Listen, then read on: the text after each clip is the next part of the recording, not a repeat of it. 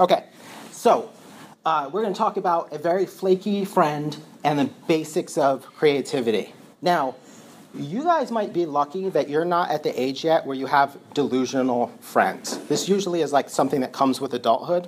So, like a delusional friend is like someone, uh, like I know someone that didn't exercise at all, um, was completely sedentary and overweight, and uh, just ate pasta all day long. And I'm talking to him, and he's like, I've decided I'm gonna, so he's in Rhode Island. He says, I've decided I'm gonna run the Boston Marathon. And I was like, wow, all right, awesome. Because that is awesome. But he was like, in four months. Now he doesn't exercise in any way, shape, or form. And I was like, oh, well, um, we've been doing this like this app called Couch to 5K that kind of trains you up to run a 5K in, over two months or something, not a marathon in four months. And, uh, and it's like, it's awesome. And it's like, it's, it, it, it works really well for kind of getting you in the practice of running. And he was like, he's like, oh, no, no, I mean, I got to get up to 26 miles. it's just like, uh, dude, like, have you run around the block yet? And he's like, no, no, I haven't had time.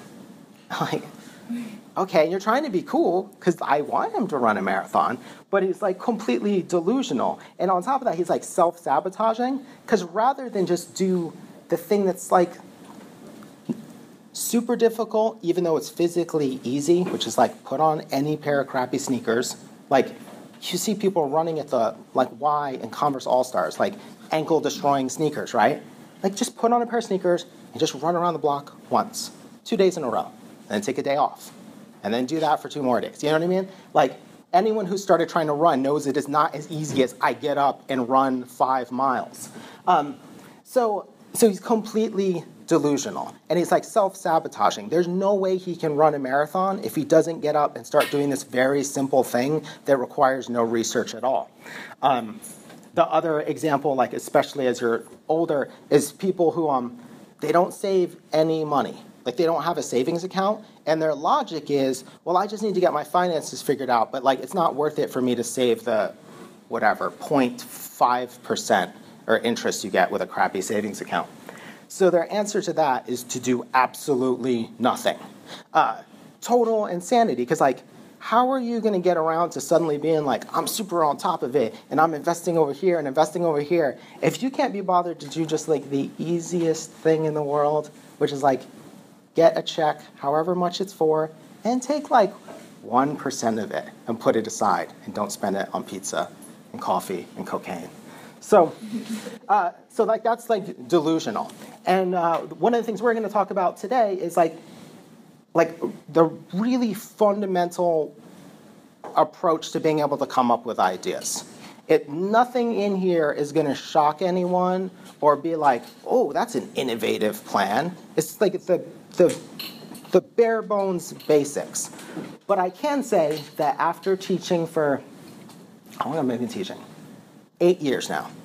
Uh, I can tell the people who do like the most basic elements of like keeping their creative muscles working uh, and the people that don't. It's like so unbelievably obvious. Um, and one of the things is like, you don't hear this as much with people that are like in art, but we all kind of fundamentally feel it where we're like, like we do what we do, but we don't think we're creative. Like, does anyone in the room honestly think like, oh man, I'm super creative? Or do you just make stuff? Like I just make stuff. I don't sit around being like, it's sick how creative I am. It's like just amazing. Or if I did, it would be to delude myself into like a sort of higher state but like for energy level, but or like to go into a meeting. But like in general, I don't sit at home and go, I feel like doing something creative. I go like, I need to make this poster for this thing, or I feel like making this, or I feel like recording a podcast. I don't sit around and think like, what's the most creative use of my time? Like if I met someone like that, I think I would hate them. I've never met anyone like that. So like that's not how people operate. But people who don't do creative stuff, they think that's how we operate. And they go like, "Oh, I could never do that. I'm not creative at all." And you're like, I, I doubt that. I'm sure you do something somewhere that's creative, even if it's come up with creative excuses why you need to watch TV instead of doing something else. So this is like really basic levels of it. And I already apologize that I've made you stare at this slide for like five minutes now. So we're going to move on. But what we're going to talk about right now is like how not to delude ourselves. Four things that we can do that will immediately impact your creativity. They're super obvious, and there's no excuse for not doing them. Um, and if you suffer from any kind of like anxiety or ADHD, as I do, uh, these will be extra helpful. Okay, so you have a flaky friend that promises to take care of everything always. Like you're like, yo, I need to do this. And your friend is like, I can handle it. Or I need to plan a surprise party for my mom. And your flaky friend is like, you know what? Don't worry about it. I got it. And then they always get it all wrong. So it's either late, like they forgot about the surprise party until the night before, and they're in this like scramble to get it handled. It's screwed up, like the surprise party is planned, but no one is invited, or it's for the wrong person, or it's not done at all. It's just like, oops, I forgot.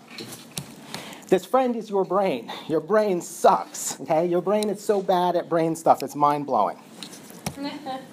so your brain means well, but it is super selfish. Like your brain does not want to expend energy on your behalf. Your brain only expends energy if it thinks the payoff is going to be immediately pleasurable. So your brain will expend a ton of energy. Like if you're a drug addict, your brain is totally down with coming up with creative ways for you to procure drugs. Dangerous ways that are immediately harmful to your body. Your brain is like, yeah, we'll do it. Like, uh, let's meet this creepy person on Craigslist at their motel. That can't possibly go wrong. Um, so, like, that's the kind of stuff your brain does. Your brain, like, here's like what my brain does. I have a check in my pocket for, let's see how much money it's for. Let's like make this as embarrassing as possible. $933. A check in my pocket for $933. That's my rent.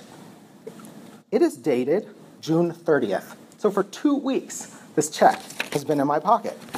Now, I drive by the bank like four times a day. There is a bank near where I work. There's a bank near my house. There's a bank near the school. There's Wells Fargo banks everywhere, and this check is still sitting there because my brain is like sitting in that sitting in the ATM line. It's gonna be really boring. It's super boring. You're not gonna enjoy it. The same brain that this morning was plotting with 12 minutes to get here. Can you make it to Starbucks? And get a nice coffee. Can you pull that off? I think that you can.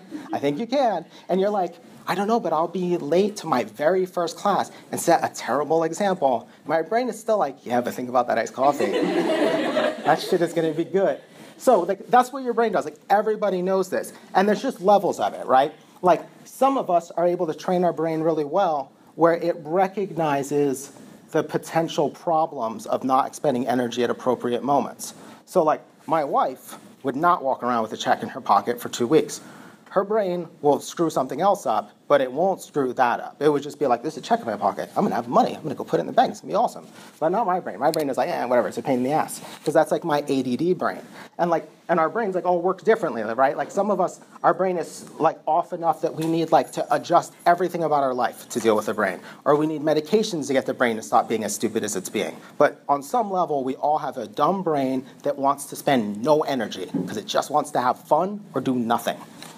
And it's like not a judgment, it's like completely true of the whole room.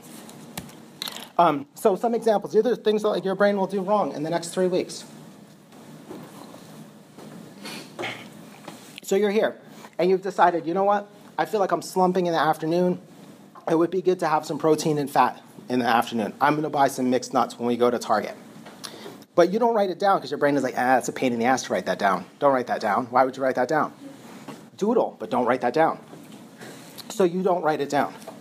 And you go to Target, and if your brain is this awesome computer machine, don't you think it would see the Target logo and be like, mixed nuts? Sweet, we're here. Because your brain convinced you you didn't need to write it down. It would totally remember when you were there. Instead, your brain says, let's go to the, look for weirdo Oreo flavors that are on sale at the front of the store, like the watermelon ones or like 4th of July confetti ones. Uh, and it will completely forget about the mixed nuts until you're at some point where you cannot possibly go get the mixed nuts. Maybe you're driving away from the target. Maybe it's at that exact moment that you thought, oh man, if I had those mixed nuts right now, that would be awesome. Why did I forget about that? But your brain never remembers anything at the right time. It's horrible.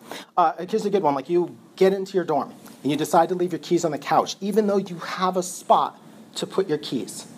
Like there's a spot, it's right there. And your brain is like, yeah, just toss them on the couch. You won't forget about that. And they'll be right on the couch. You'll see them in the morning.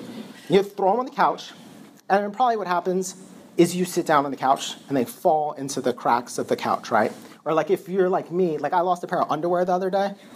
I like went, so my brain's super lazy. I went downstairs to the dryer, all this laundry, and I was like, I will grab one pair of underwear just for tomorrow. I'm not gonna grab all the underwear or all the clothes. I'm just gonna grab this one pair. And I bring up the underwear, and I have two small children, one of which is one. So the first thing she does is get out of bed and look for anything that is not a toy, grab that, and just run around the house with it. So I get up 45 minutes later, underwear gone. I have no idea where it is. It's not hard to go back down to the basement to get more, but I'm super annoyed because I have to expend more energy, and I'd already handled this. But I could have brought all the underwear up with me, and while I was going to bed, open the drawer and put the underwear away. But I made up some weird excuse about, like, oh, you'll wake everyone up. So, stupid, all right? So you decide to leave the keys on the couch. And the next morning, your brain swears that you left them in that basket by the door. Your brain is like convinced, like, why would I leave them on the couch? That doesn't make any sense. Your brain is like a horrible friend. Uh, you won't write down the details of your homework because it will totally remember, right? Everybody knows this one. We all do this. Um, or like, like for me, it's like client meetings where, so, where you'll have the it's like you'll have the presentation deck that you show the client, and they'll give you some comments, and the comments are so obvious that you're like, nah, that'll make sense. I don't need to write that down. And of course, three like you don't get to work on the thing the next 10 minutes. You pick it up three days later, and you're like, I know that there was something about this version that they liked, but God, I wish I knew what it was. Just, and then you start having to ask people, hey, do you remember? My notes are kind of vague on this point. And you start like lying and saying dumb shit. Um, so then the next day, you're in a state of shock. Your brain is in a state of shock that it embarrassed you by forgetting this simple but critical detail. Those are like things we'll all do, right? Unless we're like the most organized people in the world, which I don't believe by anyone is. So your brain is just like the worst friend. Like it encourages distraction, addiction. Your brain actively encourages you to be addicted to things. Addicted to caffeine, addicted to my phone, like, how many times have you sat there? Like, so here's what I do I read about cults, because I love cults. Uh, I like to give myself just bad dreams all the time. So, what I will do is I will sit there, hunched over in like a weird, like, I'll load the dishwasher, reading about Charlie Manson, putting the dishes away. It takes like a year to put the dishes away because I'm reading about this horrible thing the whole time. My neck is all screwed up, and the whole time I know, just put the phone down, man. And my brain is like, nope, we're not putting the phone down. We are not putting the fucking phone down, right? Keep the phone. So, procrastination. Uh, all of that is a form of self sabotage. Like, it encourages negativity. Like, I was talking about this with people last night about how I routinely, I used to be a perfectionist, and now I routinely let projects go out the door where I haven't resolved some area of it. Now, like, that probably sounds counterintuitive and weird to be like, like, I kind of tried to figure it out, it didn't work, I don't care, it's going to the printer. Uh, it used to be that I would beat myself up about that. And I'd get the thing back and it'd be like, well, this isn't a portfolio piece because that area sucks.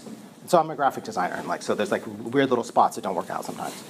Uh, and then one day I realized that all the work in the world I like has something about it I don't like, right? There's movies with endings that suck, but the movie's so good I overlook the ending. Or there's um, there's songs with terrible verses, or there's like like a fantastic song with a horrible like emo part jammed in the middle. Uh, I don't go like, well, fuck that song. I'm never listening to it again. I just go like, oh, it's unfortunate. I just treat my work the same way. I pretend like someone else made it, and I'm like, yeah, it spot's awkward, whatever. It's still good. It's just it's not amazing in every single spot. It's just like mostly good. Uh, but my brain, what it wants to do is be like, no, that's not good. You should feel terrible about that. You're horrible. You should quit. You should become a used car salesman. Like you should do something else. You're you're awful at all of this and all of it, and why are you doing this thing is so hard for us to do? Like this ambiguous, vague process of arranging elements in such a way that they communicate and have an internal logic. Why can't we do normal person stuff like go to an office from nine to five? Why do you have to do this bullshit? So that's like my brain. Or your brain. So basically, I would say your brain is bad at brain stuff. All the things that we think, in theory, our brain should be awesome at, it's mostly terrible at. Um, It's like if you had a computer that would only, well, it's like if you had a computer in the 60s and it only works if the, all the information is somewhere else and all the computer has to do is like make connections. Um, you know, like if your phone, if you actually had to have two phones, one had all the data and like this one was like, here, I would use the app here to talk to the data here to, to manipulate it to give me an answer. It's like your brain is like missing this huge chunk of what it needs. But that's in general, because your brain, your flaky friend, can be awesome if you adapt to it, uh, because it will make connections. So a, a thing to think about, right, is like, um, how often do you try to think through an idea and you just find yourself tired and without resolution? But you do like the stupidest brainstorming exercise, just like making a list of 10 ways to deal with the problem. Or um, like the way I plan classes is I take a piece of paper, I write the date, and then I just take a bunch of post-its and I write down like, okay, we need to do this, this, and this, and then I just start moving them around. And all of a sudden, in like 30 minutes, I can figure out the 15 weeks of a semester. But if I try to do that just sitting there thinking like Sherlock Holmes style, it's, that's not going to happen. All that's going to happen is I'm going to be tired and be like, well, I really got to figure this out. And, and my brain is going to be like, dude, that was stressful. Don't think about that again. Wait till the night before and just stay up till three in the morning when there's like no other choice. But if you like do the right stuff, your brain is like makes connections. That's the most powerful thing that it does. And like ultimately anything that's creative is ultimately about making a connection like point A to point B, concept X to concept Y. Okay. So these are my, I thought it was four, but I did this at one in the morning, so now it's five. And here's a good example. The whole week before this, so I like have a normal job and I teach on top of this. I um every night I was like, my brain did not want to deal with this class. My brain wanted to watch It's Always Sunny in Philadelphia, like three or four episodes each night. Or it wanted to watch a very grim movie and then follow that with one or two episodes, like a, like a It's Always Sunny in Philadelphia chaser. Like, ah, I feel so much better now. Now I can stay up till three in the morning not doing what I need to do. Uh, reading about Charles Manson while putting the dishes away. Okay, so we're gonna do five really basic foundational fixes for improved creativity. Now, Okay, so none of this stuff, like, you don't have to do anything special. You could do this immediately. Okay, one, dump your brain. So, anyone who suffers from like some level of anxiety about like project management or getting stuff done, like if you have a hard time getting homework done, which I totally did, I'm a high school dropout, I should point out. So, like, that's how hard a time I had getting things done and how bad my anxiety about people is. I just, I didn't even drop out, they disenrolled me. It was very polite of them. Um, but uh, I just, like, I couldn't handle it. So, whatever. Uh, but if you have any of those problems, you know the power of when someone sits down with you and just goes, okay, okay, what do you need to do? And you start writing it down. And some of it is so much simpler than you thought. Like, oh, I need to drive by Wells Fargo and deposit that check. That is actually not nearly as bad as I thought it was. Like, it's a very simple process. It will take a minute. Um, and some of it turns out to be way more complex than you thought. Like, writing the paper that you need to write um, means that you have to go and do research. There's no such thing as like just having to go write the thing. You have to actually go and read some stuff first. And while you're reading it, you should probably bring some index cards and make some notes. And um, and you realize, shit, I don't actually know when the library is open. So actually, the first step is find out when the library is open. So all of a sudden, like, there's all these steps. But once you have a clear picture of it, you kind of calm down a bit, right? Because all of a sudden, you're like, that's a lot to do, but I, I'm able to look at it and I'm able to go, you know what? I can't do this thing that I promised someone I'm going to do. Like, sorry, not happening. Um, I can't do that. Well, for me, it's like I, I, can't do this thing for free for you or whatever. So you're able to just kind of like start to pick and choose things that you can do. Um, so, the like for me, I probably end up doing this at least once every two weeks. Is just do this brain dump of just be like, every single thing that is occupying my attention, I'm trying to capture it. Um, it doesn't matter whether it's important or stupid. And it, this is one of those things where your brain makes these connections that are like fantastic. So I actually did this last night because um, because what happens is like your brain does this awesome thing. It thinks of critical things when you can't do anything about them. So like you're driving, right? And all of a sudden your brain goes, the internet bill is late. You're like, oh shit, it is late. And you can't do anything about that. That is the most useless information in the world other than causing anxiety. It doesn't help you at any point. And unless you are terribly irresponsible, you don't, while you're driving, be like, well, better pay the internet or whatever. You know what I mean? Like, you don't go and be like, let's make a note of that. Like, let's write down, you could, right? But you could cause a car accident and then you have a new set of stresses. So it constantly feeds you information when you can't use it and then it causes stress. And then your brain doesn't trust that you're going to handle what it's telling you. So it keeps telling you about it but always at the worst moment possible. So this was like the list i made last night of like of stuff. And i was like all right i got to drop off my laundry.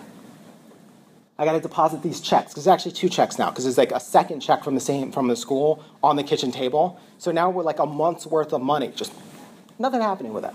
Uh, i got to email the landlord about the sink because like the sink is like it's not dripping it's like pouring water but i don't like dealing with the landlord so i've been putting it off but it's actually the sink the shower there's something else broken too there's all these broken things but I, like i hate dealing with them but at this point it's out of control uh, you would think I lived in like I had a slumlord, but they'll come and fix it. I just don't want to deal with them, and I'm too lazy to make the phone call because my brain is like, ah, phone calls. Uh-uh. I gotta bring the dog for a nail trim. This will take 10 minutes. I've been putting it off because I hate dealing with it and I secretly want the dog just to die of old age.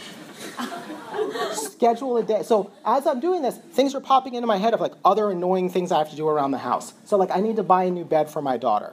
She basically is five. She just sleeps in a crib with the side open still. It's like out of control. She needs like an actual bed like a human being. Like one with edges where you tuck in sheets. So like that's what's going on. Um, and then like, okay, what, what are the immediate things I have going on? I have graphic design class today. What do we need to do? And I outline the InDesign topics, because we're going to learn InDesign today. I need to write an assignment brief, because I know what we're doing, but I haven't written it down. And once I write it down, I'm going to discover a bunch of things I didn't realize about it. That like, oh, that's, that doesn't make any sense to anyone. Um, I actually need to outline the Illustrator topics for tomorrow because all of these things will mean I will do a better presentation. And then I need to find some slides for what we're going to talk about tomorrow. I knew I had to do all these things, but they've just been banging around in my brain unproductively. And then that leads to like, okay, I have another class on Thursday night. What do I need to do for that? And then, oh shit, I think we have to design a newspaper this week. I better talk to Tiffany, the designer that's going to work on it, to see if she knows that that's what we're doing this week. And then that reminds me that we're designing a website for the same people. I promised them an email on Saturday that I was going to tell us like what our next steps were. And again, I talked to them at work. Totally unproductive time to be talking to other people about work stuff when I can't help them in any way. And then it's like, okay, intro to typography. I got to edit this lecture I have next week. Ideation and process. I need a detailed outline for Thursday. I know generally what we're doing, but I don't actually know. And the easiest way to tank a class is for me to roll in and be like, what are we going to do today? Let me think about this. I've done that before, it's not a good look. Uh, let's see. And then I need to preview existing process decks to find a suitable talk. So, do I have like things that I've made for clients that show our process that I could just use here that might be helpful because they're real? And then I'm like, oh, I gotta, I gotta send a check to John. Shit, I gotta send a check to Tiffany. That just reminded me that I also have to send a check to the internet people. Um, and then I gotta tell Kim, my wife, that we're going to art opening here on Saturday because I forgot about that too. Um, and I only remembered that because the postcard was sitting next to me while I was doing this. And then it's like, there's this, all of a sudden, this book I haven't done any work on. I haven't done a thing on it. It pops in my head. Oh shit, new skateboard graphics too. I need to start emailing people to like start gathering content for it. And then it's like, oh, I just, I remembered I was going to record this and make a video. And that reminded me of the other videos that I still need to edit. Um, I know the whole time, none of this is a surprise, but like if I'm not capturing it repeatedly, like some of this stuff is on other lists, like the stuff about new skateboard graphics too. But I, my brain is like, dude, I don't trust you. You need to put it on another list. So, what's great is everything reminds you of something else. And then once I have, once you start to have everything, this is a pretty comprehensive list. I'm sure I could think of a thousand more things, but it's comprehensive enough that one thing that was awesome is like I worked till one in the morning, but when I went to bed, I just fell right asleep. My brain did not go, dude, get up. You're gonna forget about that thing for your class tomorrow. Like, get up and write that check. It was like you've recorded this stuff. You've actually recorded it in a fashion where you're gonna talk about it in front of a room full of people, all your embarrassing faults. Uh, I trust actually that some good may come out of this. Okay, so that's like number one brain dumps. Whenever you feel anxiety, just write down everything you have to do. Okay, two, get it in writing. So that comes back to this thing. When you have an idea for something, write it down immediately. Don't trust your brain to record the thing like it's not its job. It's basically a processor. You feed data into it. Check. Weird quote Beauty is embarrassing by Wayne White. I don't know what I'll do with that. Diagram. You know, you capture things later you like have these records of it you feed information to your brain that's visual in front of you and then your brain starts putting the connections together that's like the most basic elements of creativity um, there's like a reason why stupid things like these are like a multi-million dollar business or field notes notebooks or whatever uh, it's not because it's like you know i don't feel cool pulling out a notebook all the time especially now that it's like trendy like it's like goofy to like sit down at a restaurant, I dump my pockets of all the shit that I have in it, and I got my fancy notebook. But these things are lifesavers. So all, just write everything down or have some method to capture it. I think like the best thing is you write it down and then you have like a centralized place that you then put all that information. So like whether that's like something like Evernote or Google Docs or whatever, but then you now have a spot to review that stuff. Uh, I highly recommend a book called Getting Things Done that is um, a critical book for like um, even though we physically make things a lot, we're basically like knowledge workers, meaning like we have to keep track of ideas and we have to do things with those ideas. And GTD is all about like how do you define a project and then how do you handle it and how do you determine what needs to be done? And how do you get your brain to let you do that rather than freaking out about the other stuff that it needs to do? Uh, Three, train your idea muscle. So, this is an idea. I feel like I kind of do this anyway, but it's an idea I got from the author James Altucher. So, one of those things where people are like, like I have a reputation as someone who can come up with ideas. The, none of them are like amazing or fancy or special. It's just that it's consistent. Um, and it's only consistent because like I'll go into a meeting I can't do it like in meetings, like brainstorming sessions are the devil. But if somebody in a meeting hands me a sheet of paper and says, we need to accomplish this, I can go away and just start making lists, little diagrams, researching, and figuring out a bunch of ideas. And I can come back and say, here's 10 things related to what you asked me to do, and here's an additional 20 things I was thinking might be interesting or might be helpful or might be relevant. And people are like, holy shit, how did you do that? And it's like, well, one, I do this every day. Like most days, I make a list of 10 things I could do, like 10 projects I could do. Some days, I'll write down the, uh, the names of 10 of my friends and just think, what could I do to help them professionally? Like, could I send an email with a few images of Dan Black's work to Habitat Skateboards? Because I think they'd be a good fit and I know they're my friends. Or, like, what could I do to help my friend John get more freelance work? and I will do that. And part of, it doesn't matter if I do that stuff or not.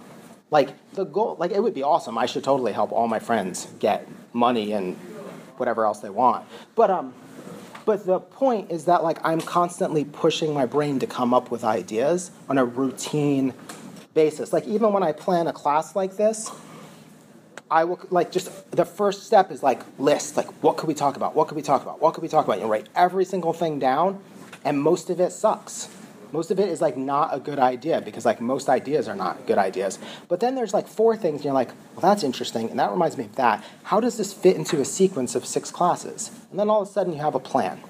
Um, but I don't believe that you sit around waiting for a reason to have ideas. You come up with ideas when you don't need them so that when you do need them, your brain is like a machine when it comes to, to ideas, that it's like a muscle that you flex, and all of a sudden it starts coming up with good ideas on demand if you just give it the right input and the right kind of situation to work with. And it's the same with art. Like um, the, the most disastrous thing you can do with art is to not work until you have an idea. So like I know people that are like um, like photographers who they don't shoot every day. Instead, they do these projects and like a project ends and they just sort of wait for the next project. And because they wait, there's pressure now and they have to think about like, is this project worth doing? Because it's going to take a lot of effort once I, the brain starts like cheating them, like, oh, is this a good idea? And they start like overthinking it. And so then they're like, then they go like, okay, I got to try that project. And they start it and it doesn't go anywhere. So they got to come up with another idea for another project. That's a terrible way to work. You should work. Now, you're in school, you have other shit going on. I get it. But in general, at whatever the thing is that supposedly matters to you graphic design, painting, photography, sculpture, mixed media, film, whatever it is you should be doing it basically daily. If you can't do it daily, you should have a set schedule of when you're working on that stuff. Uh, so it's like, you know, between school and whatever else you do, it's like, I got Monday evening, Thursday evening, Sunday afternoon. I've only got an hour and a half in each of those, but I only do this work at that time. I do it whether I feel like it, I do it whether I feel inspired, um, all of that stuff. The best lesson that you can learn is that actual, like, functioning creative people don't get inspired. Like, it, it's, it's just not how it works. You will never meet someone with, like, a rich artistic practice that has to wait for inspiration and be like, ah, I am ready to make a body of work. I will walk into my studio. It's like, no, you got to do all that stuff every single day. It's like if you've ever watched like um like an athlete that retires and comes back and they don't move the same anymore.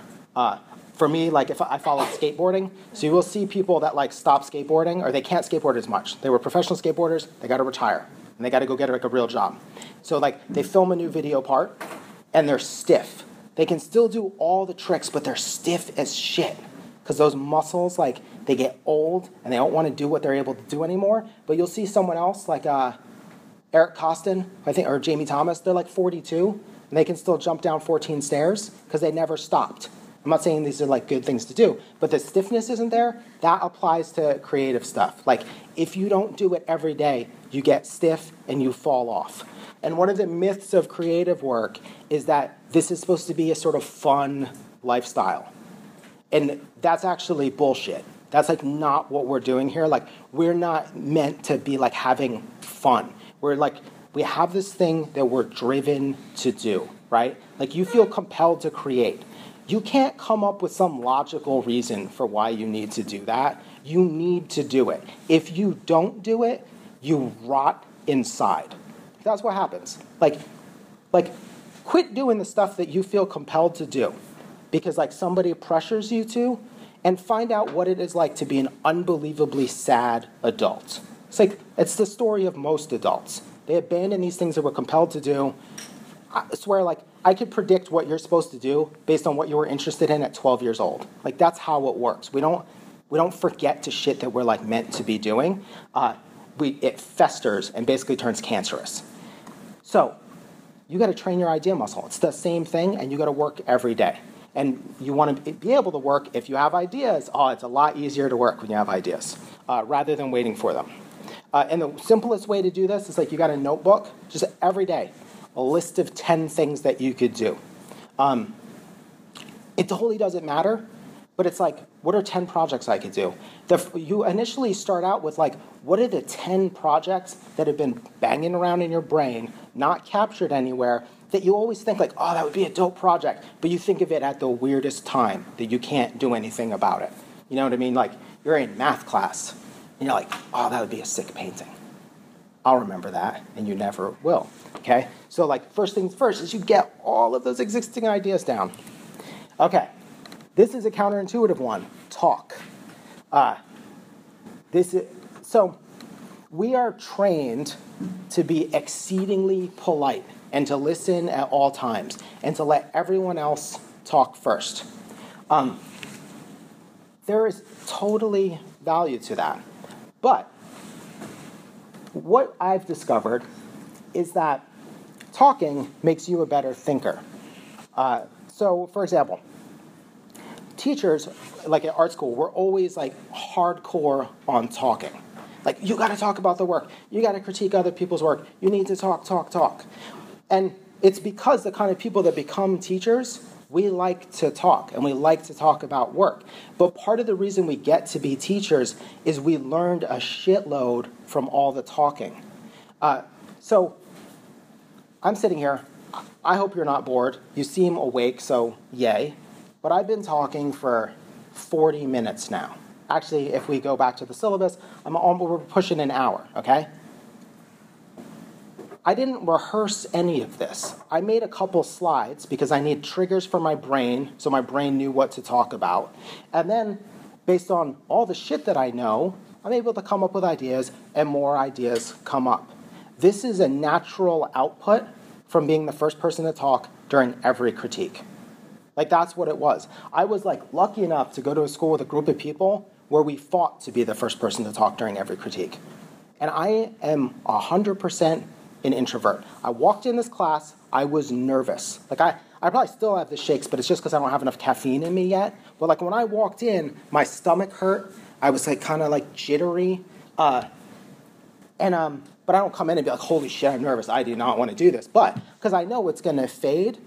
But I also know like I'm confident that I know what I'm going to be talking about because I've been talking about it for seven years in class. I'm confident that once my brain starts putting this shit into motion, I'm going to make sense and I'm going to say things that make sense and I trust myself to say the right things. Or maybe, because I talk about cults too much, so it's not entirely true.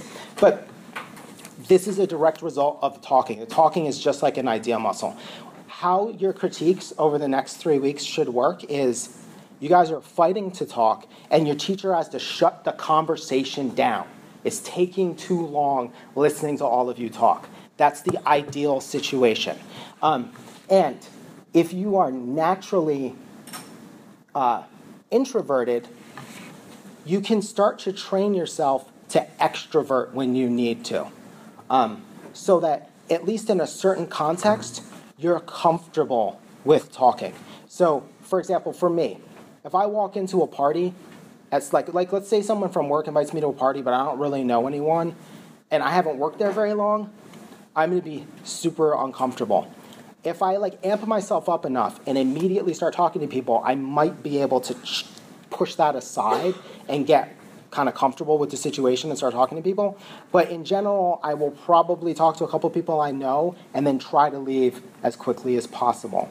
Because, like, my weird form of like introversion and insecurity is that I feel like I'm imposing on other people. When I walk in here, I know that you're expecting me to talk.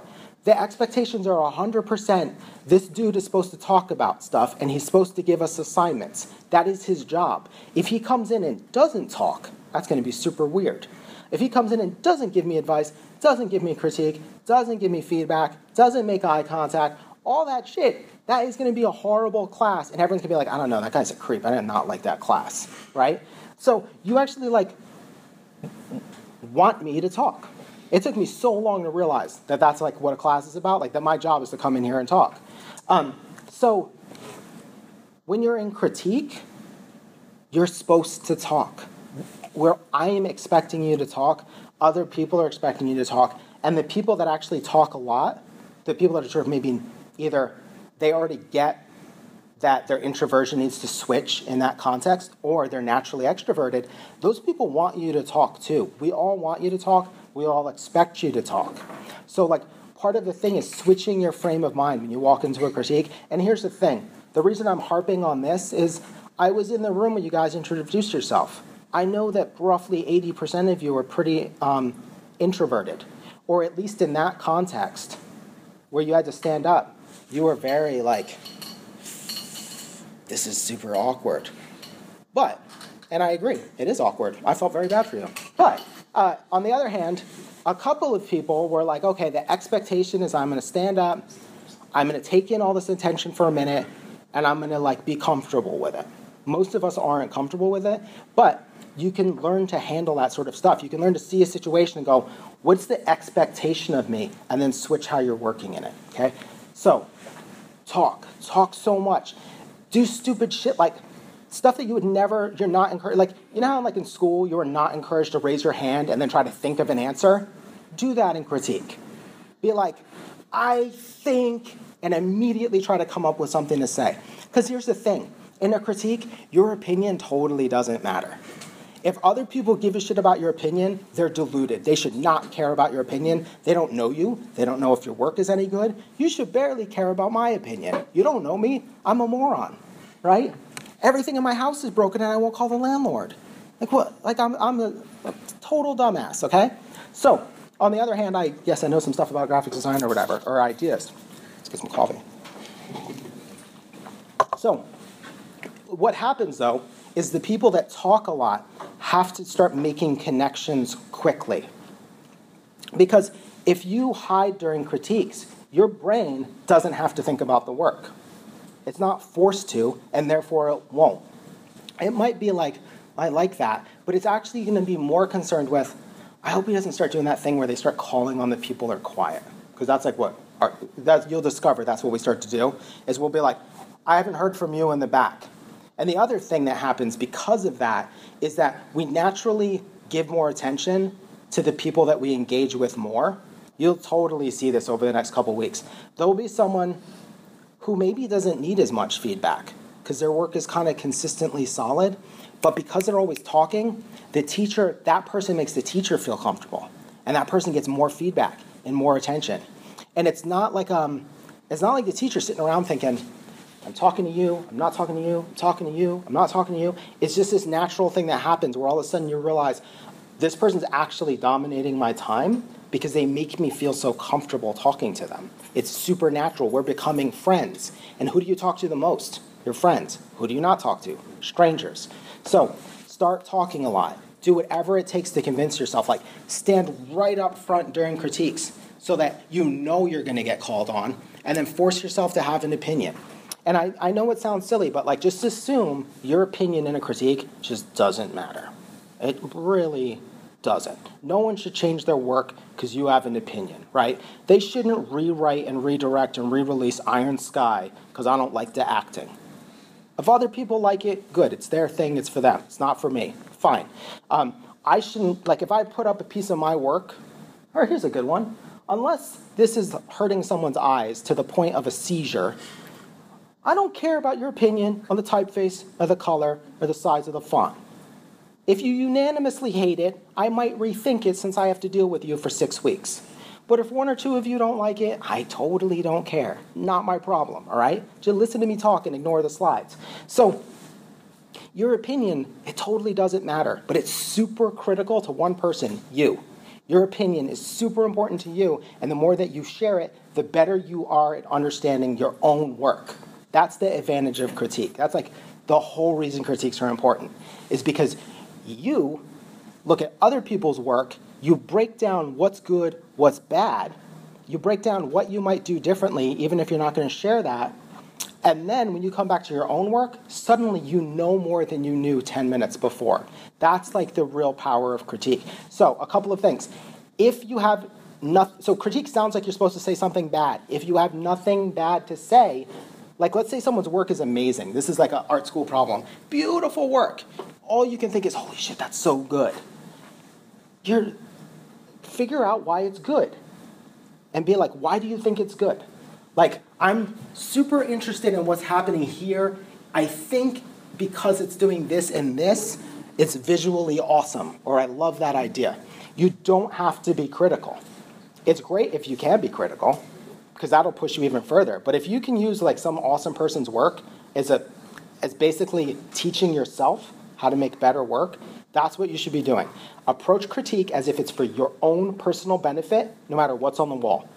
Don't zone out on critique because we're not talking about your stuff. Instead, make it that you're talking about other people's stuff to figure out your own stuff better. And then later, that also makes you bet more of an idea machine. Oh, interesting. I thought I had five things. I think I had five, and then I changed it. Here's the fifth one read. Dear God, read as much as possible. Uh, whenever you read about sort of top performing anything, artists, designers, musicians, CEOs, the one thing they all seem to have in common, there's a couple things. They seem to sleep a lot, with a few exceptions, and they read a lot. That is not an accident. And it's not like Bill Gates became the world's richest man and then said, ah, I have all of this free time. I'm going to read a shitload of books now. Or like Elon Musk, the, the Tesla founder, it's not like he was like, ah, man, I'm worth billions. I'm going to sit around and read. These are like incredibly busy people. But part of what helps them propel is that they read a lot. They're reading new sources of data, new things for your brain to make connections with. I can't count the number of times that I can think of a few examples. Reading about leadership affects how I act in class. I'm not the leader of the class by any means, but I realized a few things that I did that then destroyed energy levels or confidence levels in the classes. Most people don't tell artists, oh yeah, read some books about leadership. You know what I mean? It doesn't like make a lot of sense. I don't say like, oh, read a bunch of books about marketing, but not for the marketing part, but for how you'll approach your work. So, read a ton and read super widely. Um, don't just feel like you need to read practical shit. Like, uh, don't 100% read only whatever romance novels or YA novels or Charles Manson stories. Mix it up. But be varied because you never know what kind of weird thing you're going to be able to grab from somewhere else. Like, I have stolen shit from Scientology to use in class, and I don't even I don't like Scientology. Um, but I totally will like be like, oh, that's interesting, and then boom, steal it. You know, uh, my graphic design work changed dramatically from reading about um, how web apps were built.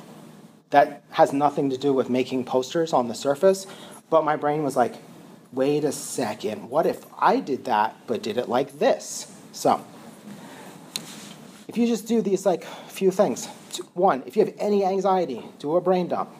Two, start carrying a notebook with you and write down stuff, even shit that doesn't seem important. Just like if you notice something remotely interesting, uh, the same kind of goes for like take a picture of anything that seems like remotely compelling. Like for I'm a graphic designer, so it's like this blue door with weird type on it. Like holy shit, that type is weird. Boom, it capture it. Don't go like next time I drive by that, I'll do it. Then make a list. Like every day, make a list talk every chance that you get. Um, psych yourself up, do whatever you have to do. Um, make it so that you don't need to do weird stuff like drink to talk. You know, like that's what a lot of people have to do to feel comfortable to talk. Is like they gotta like get uh, inebriated. Uh, you know, because that would be illegal. Um, or like don't become one of those people that has to do coke to talk and then be really annoying on top of that. Um, and then and read as much as you possibly can. Like sacrifice whatever you can do to read. Like have a book in your bag at all times and just like carve out time to read. Uh, the other weird thing about reading is like it's one of these weird uh, social kind of cues where people see that you like always have a book in your bag or you're always reading, they treat you differently. It's like uh, these studies about how, um, uh, like at offices, these these are cognitive biases. A really classic one is that people who go to the gym make more money than people who are visibly obese. Because the people who write the checks have a cognitive bias that this person has it together and they must do more work every day, even though probably the exact opposite might be true. The person who is getting fat because they're killing themselves sitting at a desk all day for you, doing work for you, is actually the one who's working harder and maybe deserves more money. But we do dumb shit every day where we like judge situations poorly. You know, like the um the wait staff impressed by the pen. Like, oh, you brought a pen. Like, yes, I did. What's your phone number? No. Um, so it's like these dumb cognitive biases, but it might be helpful to be aware of the cognitive biases and use them to your advantage. You know, carry a book around. You know, look smart. Okay. So that is my spiel. Are there any questions?